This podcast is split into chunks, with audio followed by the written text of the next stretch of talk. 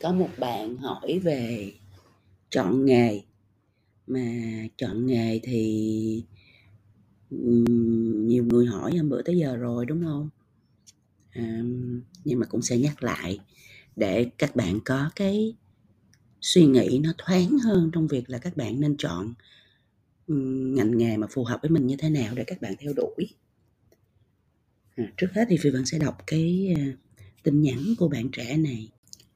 con chào cô vân ạ à.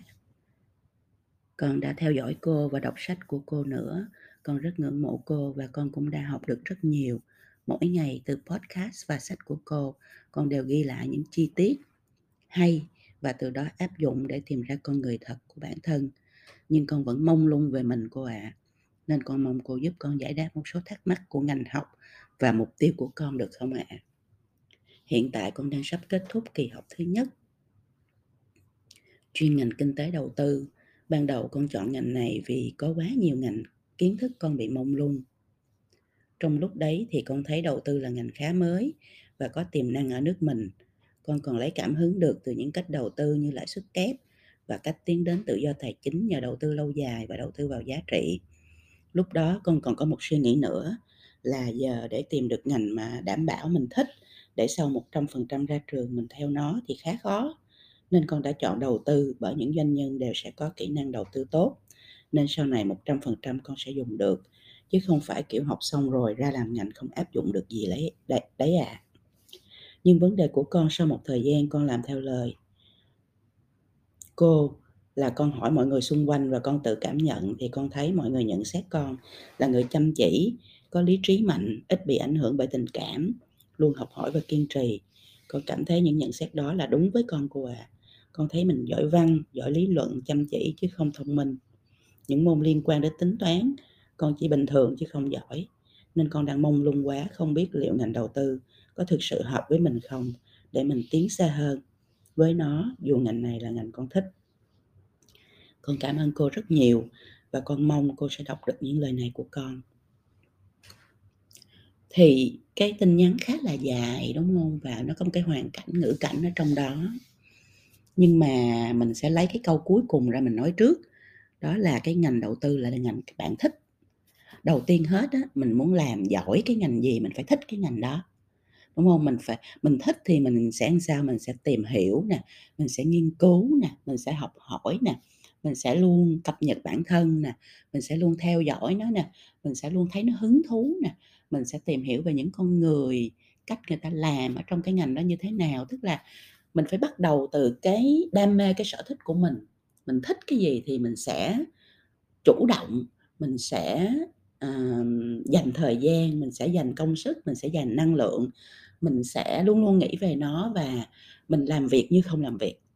Thì cái điều đầu tiên khi mình chọn ngành hay mình chọn công việc là mình phải thích nó. Bởi vì mình không thích nó thì nó sẽ biến thành uh, một cái việc mà bạn bị bắt ép phải làm một cái việc mà bạn làm vì cơm áo gạo tiền một cái việc mà bạn làm vì uh, uh, yêu cầu uh, của người khác thì nó sẽ rất là khổ sở. Nó giống như là bây giờ bạn không thích ăn uh,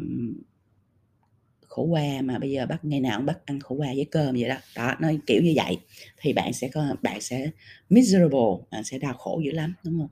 Thành ra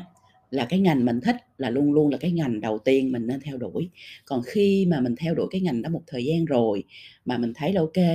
à,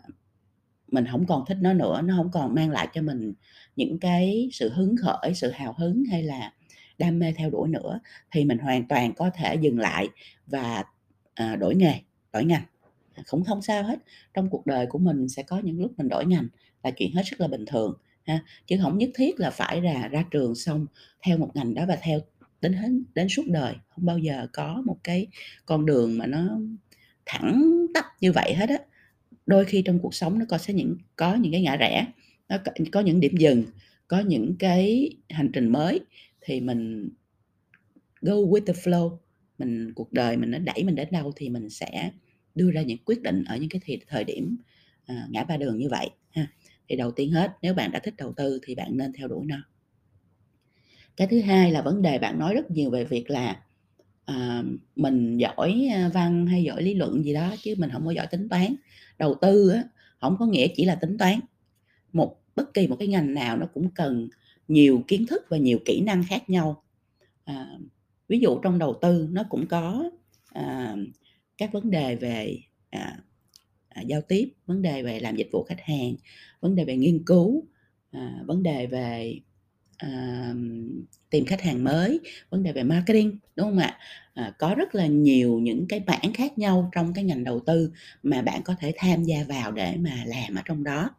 Cho nên á là không phải có nghĩa là mình nói đầu tư là nó phải là con số, nó phải là tính toán, à, nó không, không nhất thiết phải là như vậy, đúng không? Cho nên là mình đừng có bị ảnh hưởng bởi cái, à, suy nghĩ mà nó hơi hơi hơi, à, à cục bộ, đúng không À, như vậy thì bây giờ câu hỏi tiếp theo bạn cần phải đặt ra cho mình là trong ngành đầu tư nó có trong cái ngành đầu tư và trong một công ty đầu tư nó có những cái vị trí gì? Đúng không Nó có những công việc gì? Thì bạn lên dễ lắm, bạn lên, à,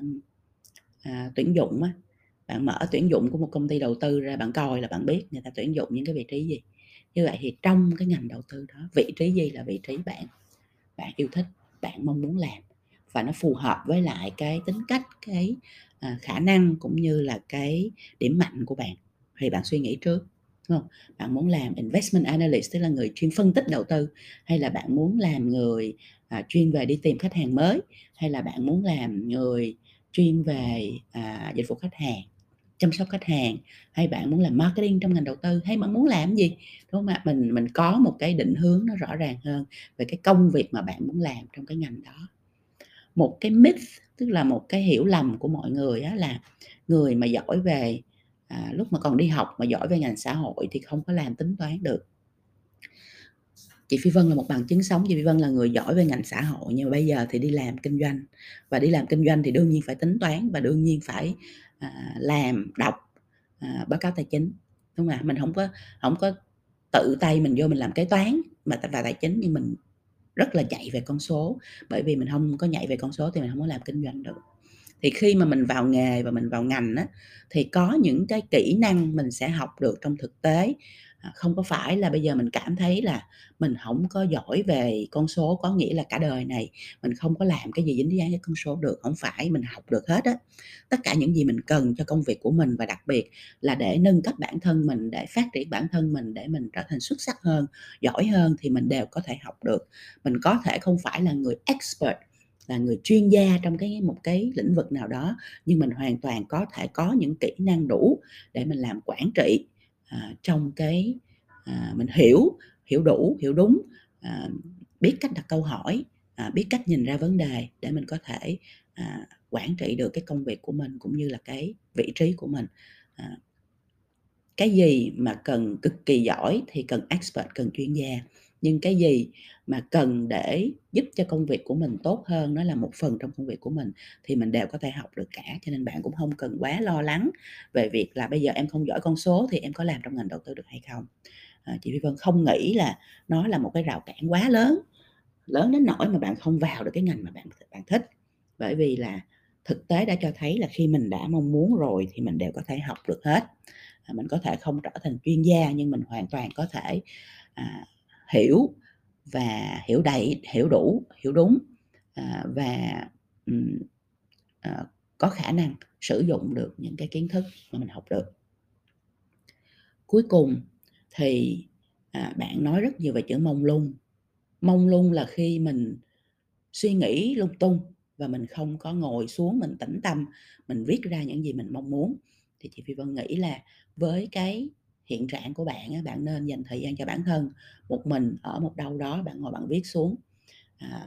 thứ nhất là gạch đầu dòng những cái, à, công việc mà bạn muốn làm trong cái ngành đầu tư. Thứ hai là tìm hiểu những cái yêu cầu của những công việc đó trong cái ngành đầu tư. À, và, à, xem xét lại xem là cuối cùng khi mà mình đã làm nghiên cứu ra như vậy rồi thì đâu là những cái ưu tiên công việc mà bạn mong muốn. Ưu tiên công việc là bạn xếp hàng đó ví dụ bạn muốn một là bạn cái bạn muốn nhất là ví dụ như bạn muốn nhất là làm, à, phân tích đầu tư chẳng hạn vậy, hay bạn muốn nhất là làm, à, tìm khách hàng mới chẳng cho nhà đầu tư mới chẳng hạn như vậy. Bạn muốn cái gì, à, bạn ghi ra, bạn tìm hiểu về cái cái công việc đó, xong rồi bạn ưu tiên xếp hàng những cái công việc bạn thích nhất ở trên, rồi những công việc bạn thích ít hơn thì ở dưới. À, sau đó thì bạn sẽ, à, tìm hiểu sâu vào cái công việc ưu tiên mà bạn mong muốn, à, để coi là nó đòi hỏi những cái kiến thức, những cái kỹ năng kiểu gì, mình còn đang thiếu cái gì, mình còn đang bổ sung cái gì, có cái gì mình không biết không Thì mình sẽ tập trung để mình học thêm những cái kiến thức và kỹ năng đó, à, ngay cả trước khi bạn bạn ra trường để bạn chuẩn bị cho mình một cái hành trình mới,